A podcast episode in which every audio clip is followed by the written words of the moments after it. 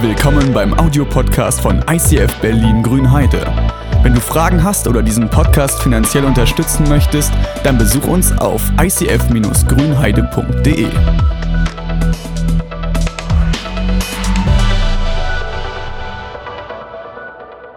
Vielen Dank für die nette Einleitung. Ich habe ein bisschen warm gemacht im Herzen. Ähm, schön, dass äh, ihr da seid. Herzlich willkommen. Und ähm, wir sind ja in einer spannenden Predigtserie, wo es um die Kämpfe, die in uns sind, so ähm, die in uns toben zwischen Gut und Böse, zwischen den Dingen, die gut aufwachsen, die negativ aufwachsen, wo wir mit uns manchmal selber ringen. Und äh, heute habt ihr beide das große Glück, ihr habt euch verdient, die Premiumplätze hier zu erhalten. Ihr dürft die Predigt ganz nah erleben und ich habe euch etwas mitgebracht, nämlich äh, diese Decke, die wahrscheinlich 20 Kilo wiegt oder 10 Kilo, ich weiß es nicht genau, naja, nee, ist kein Kasten, aber es ist eine Therapiedecke. Ich weiß, ihr wisst, was eine Therapiedecke ist. Ja, da kannst du trainieren. Heute früh hatte jemand sich schon übergeworfen und sagte, da kann ich mich ja gar nicht bewegen, das ist ja richtig schwer, das ist ja, sie soll gut tun anscheinend. Also ich habe es noch nicht ausprobiert, es soll für besseren Schlaf sorgen, für mehr Ruhe im Schlaf, dass man ausgeglichener ist. Die Leute lassen sich ja alles Mögliche einfallen, um die Menschen irgendwie zu Geld ausgeben zu bringen, keine Ahnung. Ich bin gespannt, wie das für euch jetzt so ist in dieser Zeit, wie es für mich in den nächsten Tagen, ich werde es mal ausprobieren und vielleicht berichte ich dem einen oder anderen. Aber diese Decke, da habe ich gedacht, als ich die gekriegt habe, es ist ein bisschen, naja, kann man drüber nachdenken, aber ich habe gedacht, vielleicht ist es in Bezug auf dieses Thema, was uns heute bewegt, auch ein bisschen so, dass wir schnell unter so einer Decke sind, die uns so wohlig warm auf der Couch hält, wie so eine Bettschwere, dass man morgens nicht rauskommt denkt, ich bleibe einfach liegen, ich bleibe sitzen, ich genieße es. Ich weiß gar nicht, warum ihr keine Getränke habt, aber ähm, ist nicht schlimm, ihr braucht es nicht, bewegt euch bloß nicht. Das Thema Trägheit ist heute das, was uns ähm, bewegt, worüber wir uns austauschen, wo ich oder worüber ich reden will. So eine Art Trägheit, um die es heute geht, das ist eine der Todsünden. So haben unsere Kirchenväter irgendwann gesagt, es gibt so gewisse Sünden, Dinge, die in uns aufwachsen, die einen besonderen Einfluss, einen besonders negativen Einfluss auf unsere Beziehung zu Gott oder unsere Beziehung zu dem Nächsten haben. Und ihr habt diese Grafik in der letzten Woche schon gesehen, ähm, wo in der Kunst diese Todsünden verarbeitet werden. Und eine davon ist äh, Trägheit, diese Schwere, als würden dich Steine halten, als ob es dich irgendwie am Boden ähm, wie so ein Magnet, der dich hält. Manche fällt sofort ein, der Faule. Ja, faul sein und nichts tun, der Nichtsnutz. All diese Dinge, die in uns schnell hochkommen. Oder manche, die ihre Aufgaben immer wieder vor sich herschieben.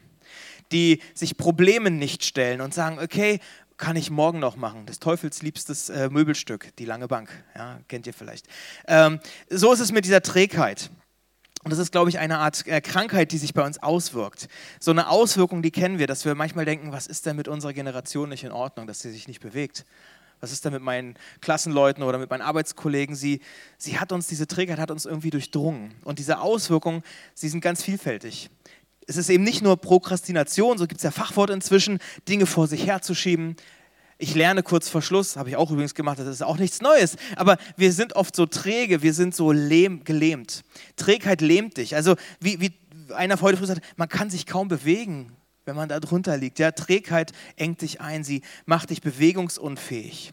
Trägheit macht dich auch entscheidungsunfähig. Und da habe ich gedacht, so vielleicht kennt ihr das manchmal, wenn ihr ein Team habt. Wir haben gestern viel über Teamarbeit geredet oder so, dass man manchmal so einen Gruppenchat hat und dann guckst du nach und denkst, wann antworten die denn endlich? Es dauert irgendwie, gefühlt reagiert keiner, gerade in Gruppennachrichten. Und es muss nicht nur auf der Arbeit so sein, auch im Privaten. Vielleicht, ich habe einen Chatverlauf mitgebracht, ähm, wir wollen Freitagabend Billard spielen gehen, wer ist dabei?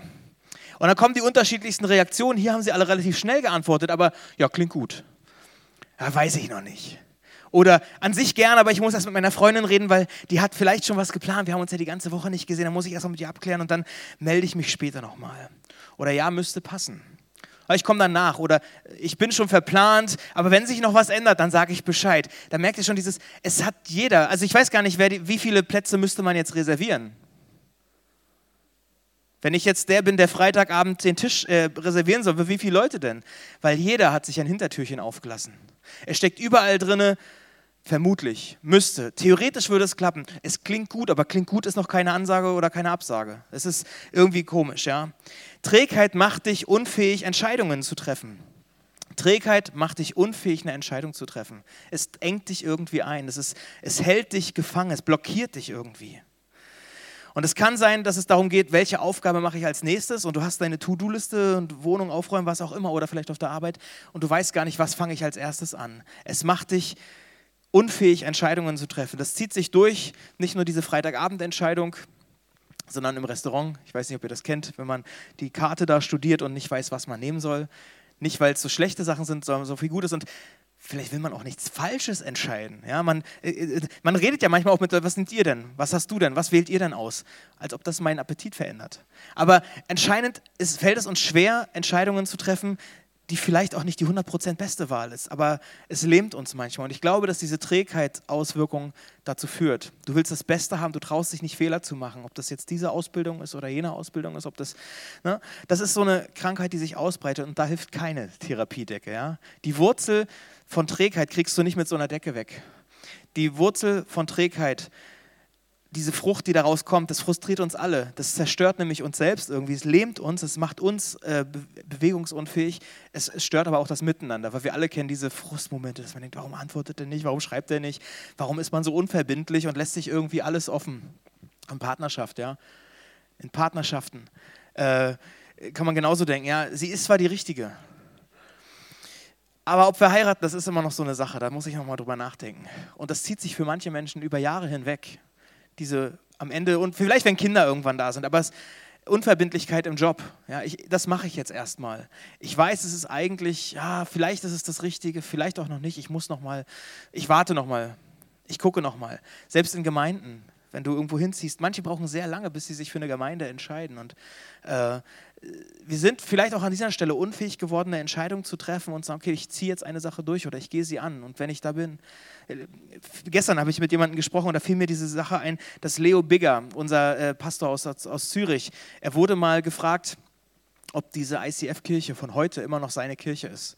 Und er hat, er hat etwas sehr Weises gesagt und er, er hat davon gesprochen, ja, die Kirche heute ist natürlich total anders als vor 20 Jahren.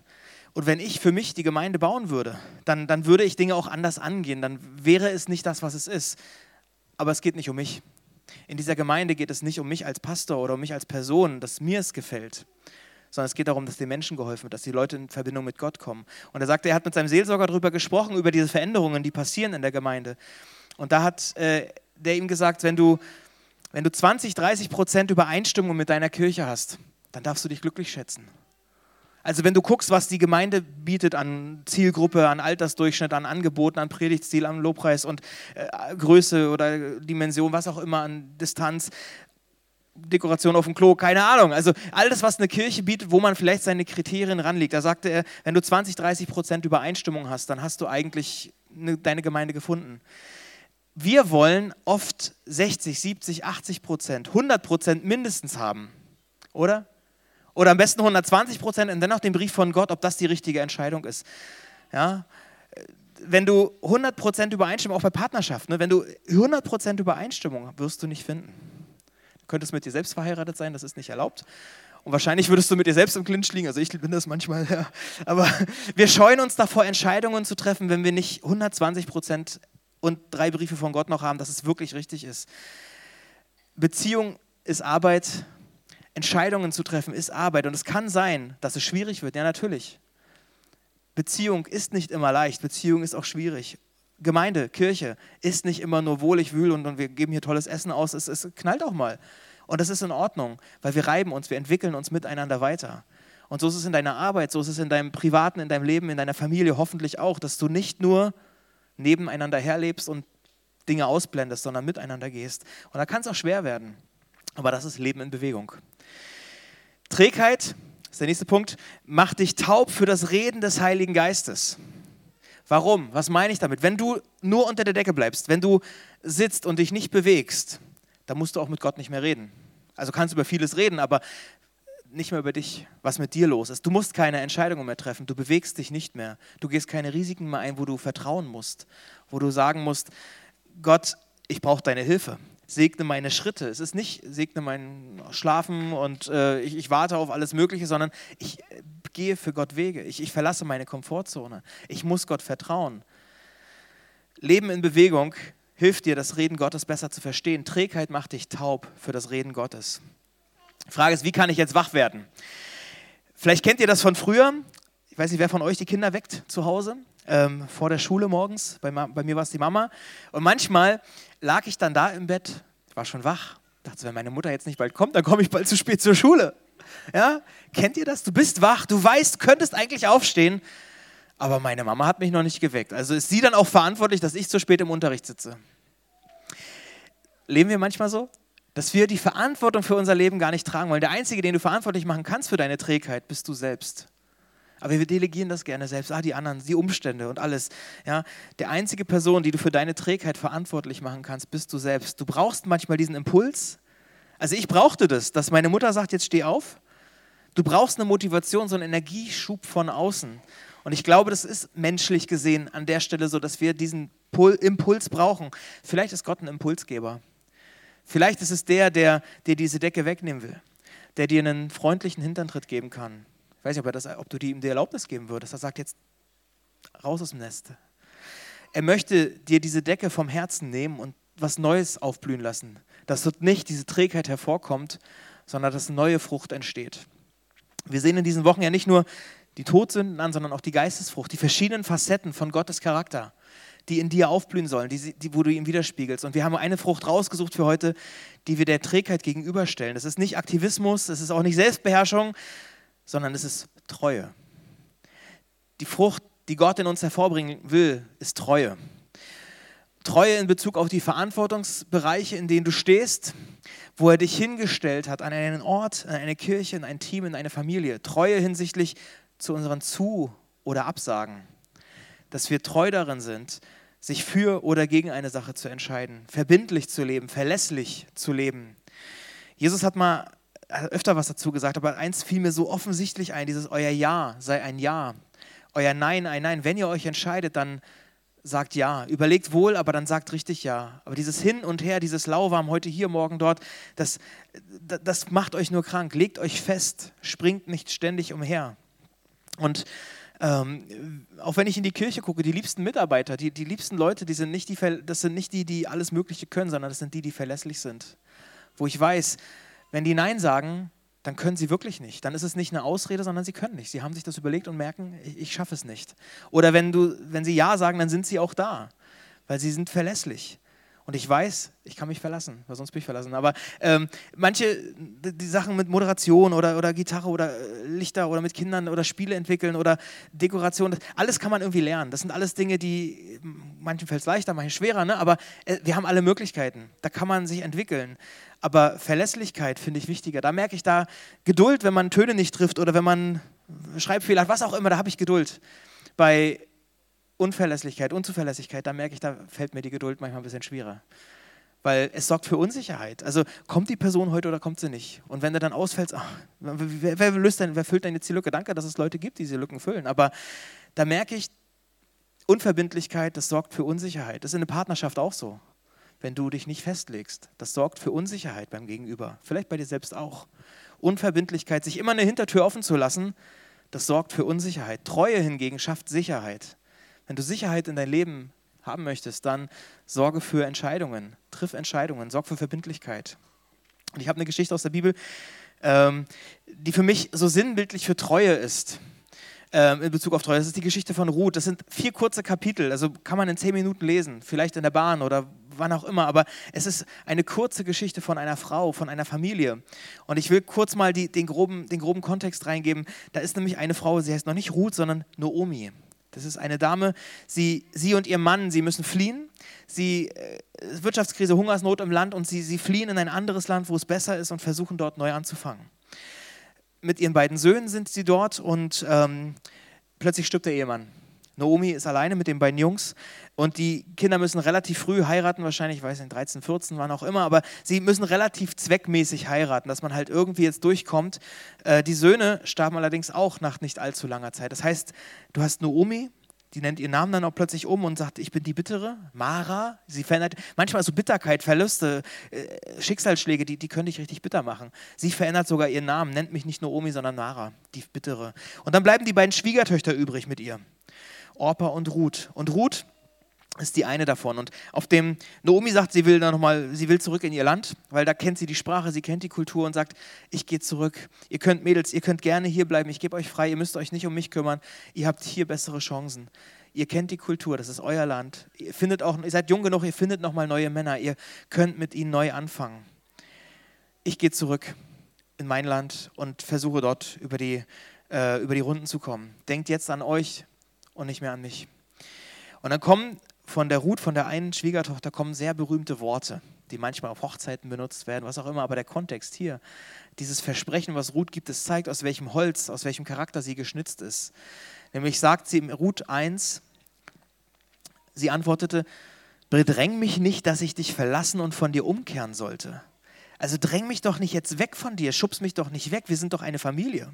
Da, wo du hingehst, da will auch ich hingehen. Wo du bleibst, da bleibe auch ich. Dein Volk ist mein Volk. Wir sind zusammengewachsen. Dein Gott ist mein Gott. Du hast ihn mir vorgestellt. Du hast eine Kultur von ihm mir gezeigt, die Facetten von ihm. Das will ich nicht aufgeben. Da, wo du stirbst, da sterbe auch ich. Da will ich begraben werden. Der Tod, der Herr, tu mir dies oder das. Egal was kommt, komme dies, komme das. Nur der Herr wird mich von dich, wird mich und dich scheiden.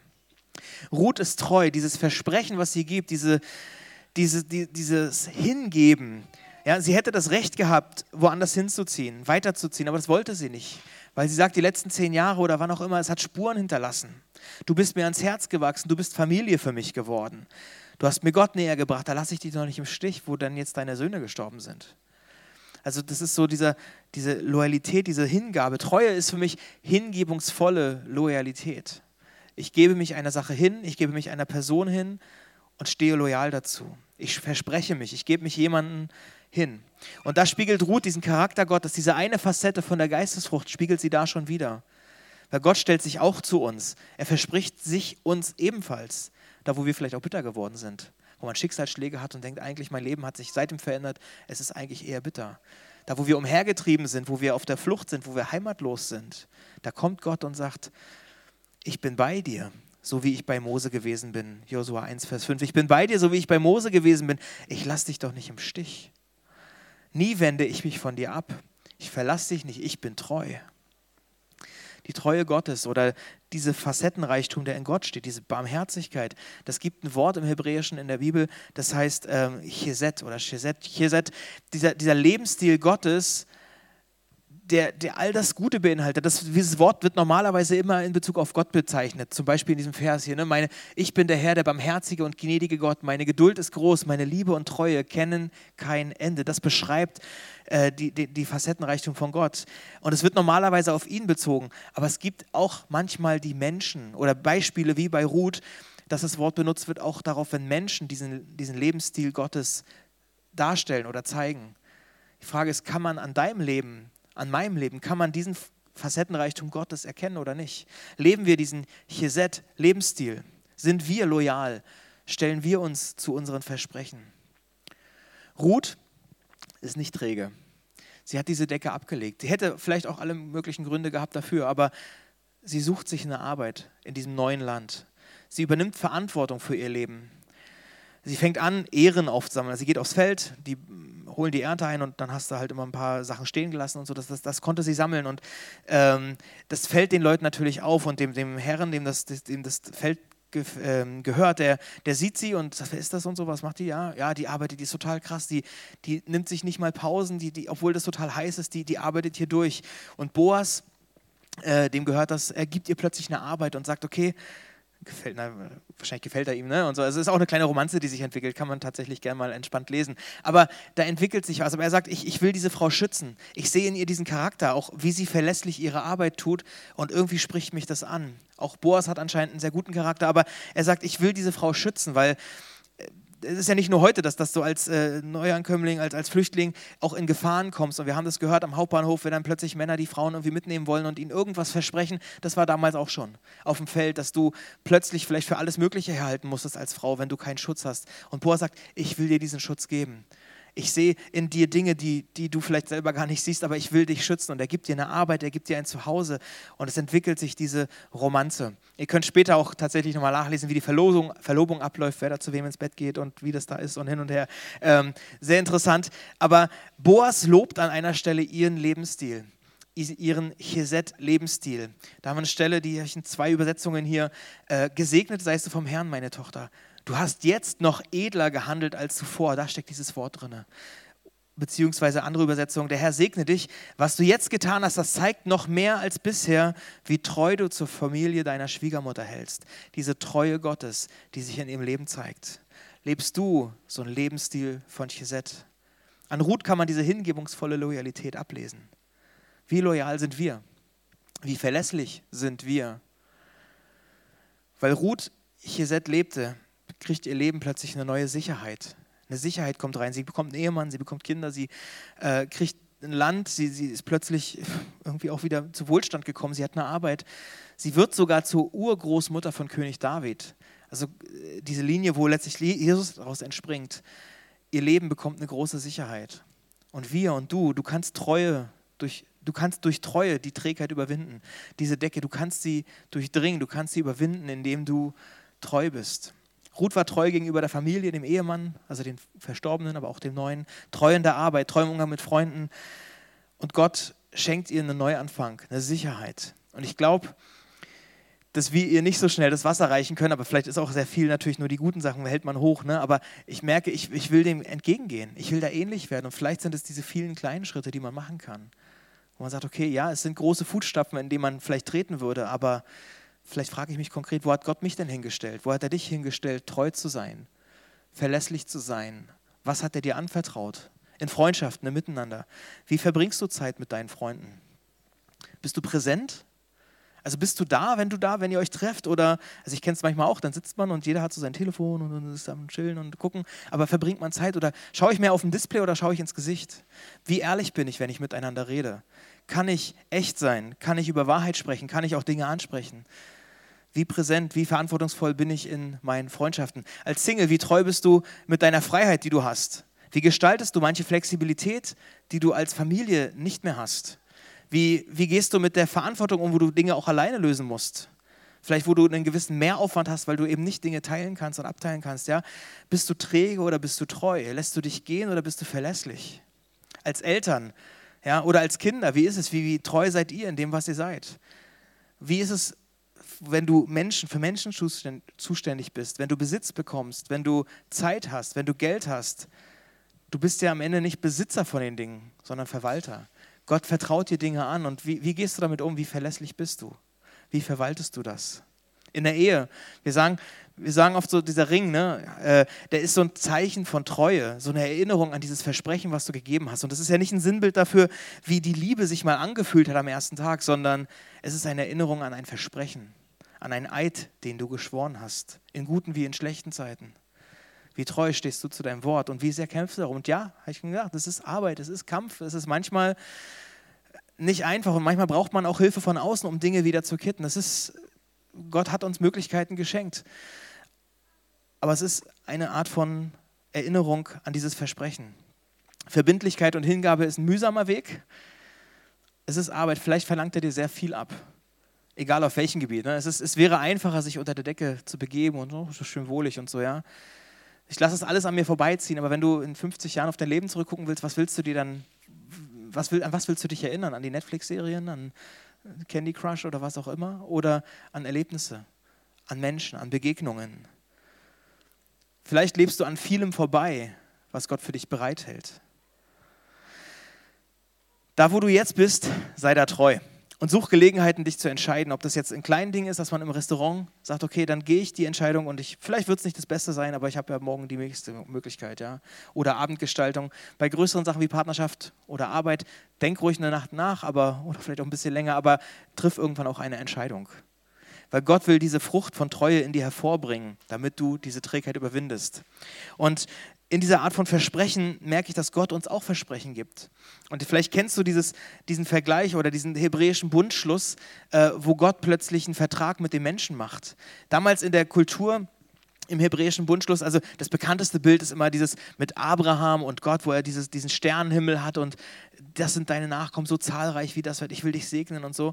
Äh, normalerweise, dieser Bundschluss, der wird nicht auf gleicher Ebene, also nicht mit Menschen auf Augenhöhe geschlossen, sondern da hat ein höherer König einem niedrigeren König ein Versprechen gegeben. Sie haben sich gegenseitig was versprochen und ein Element von diesem Bündnis war immer eine Zerteilung. Damals hat man Tiere zerteilt und die dann ausgebreitet, diese Tierkadaver, dieses Blut und was auch immer. Später wurden es dann irgendwann ähm, Bänder, die, die zerschnitten wurden. Das kennt man heute noch von der, von der Brücke, von Straßeneinweihung, dass man ein Band zerschneidet. Das kommt daher, diese Zerteilung. Damals, wie gesagt, waren es, dass links und rechts ähm, Tierkadaver waren und das war Blut und die Bündnispartner mussten als Bekräftigung zu ihrem Versprechen da durchgehen und einen Weg da durchgehen, um zu zeigen, okay, um sich auch zu erinnern, wenn ich mein Versprechen breche, dann wird es mir so ergehen wie den Tieren. Dann werde ich zerschnitten, dann werde ich zerschlagen.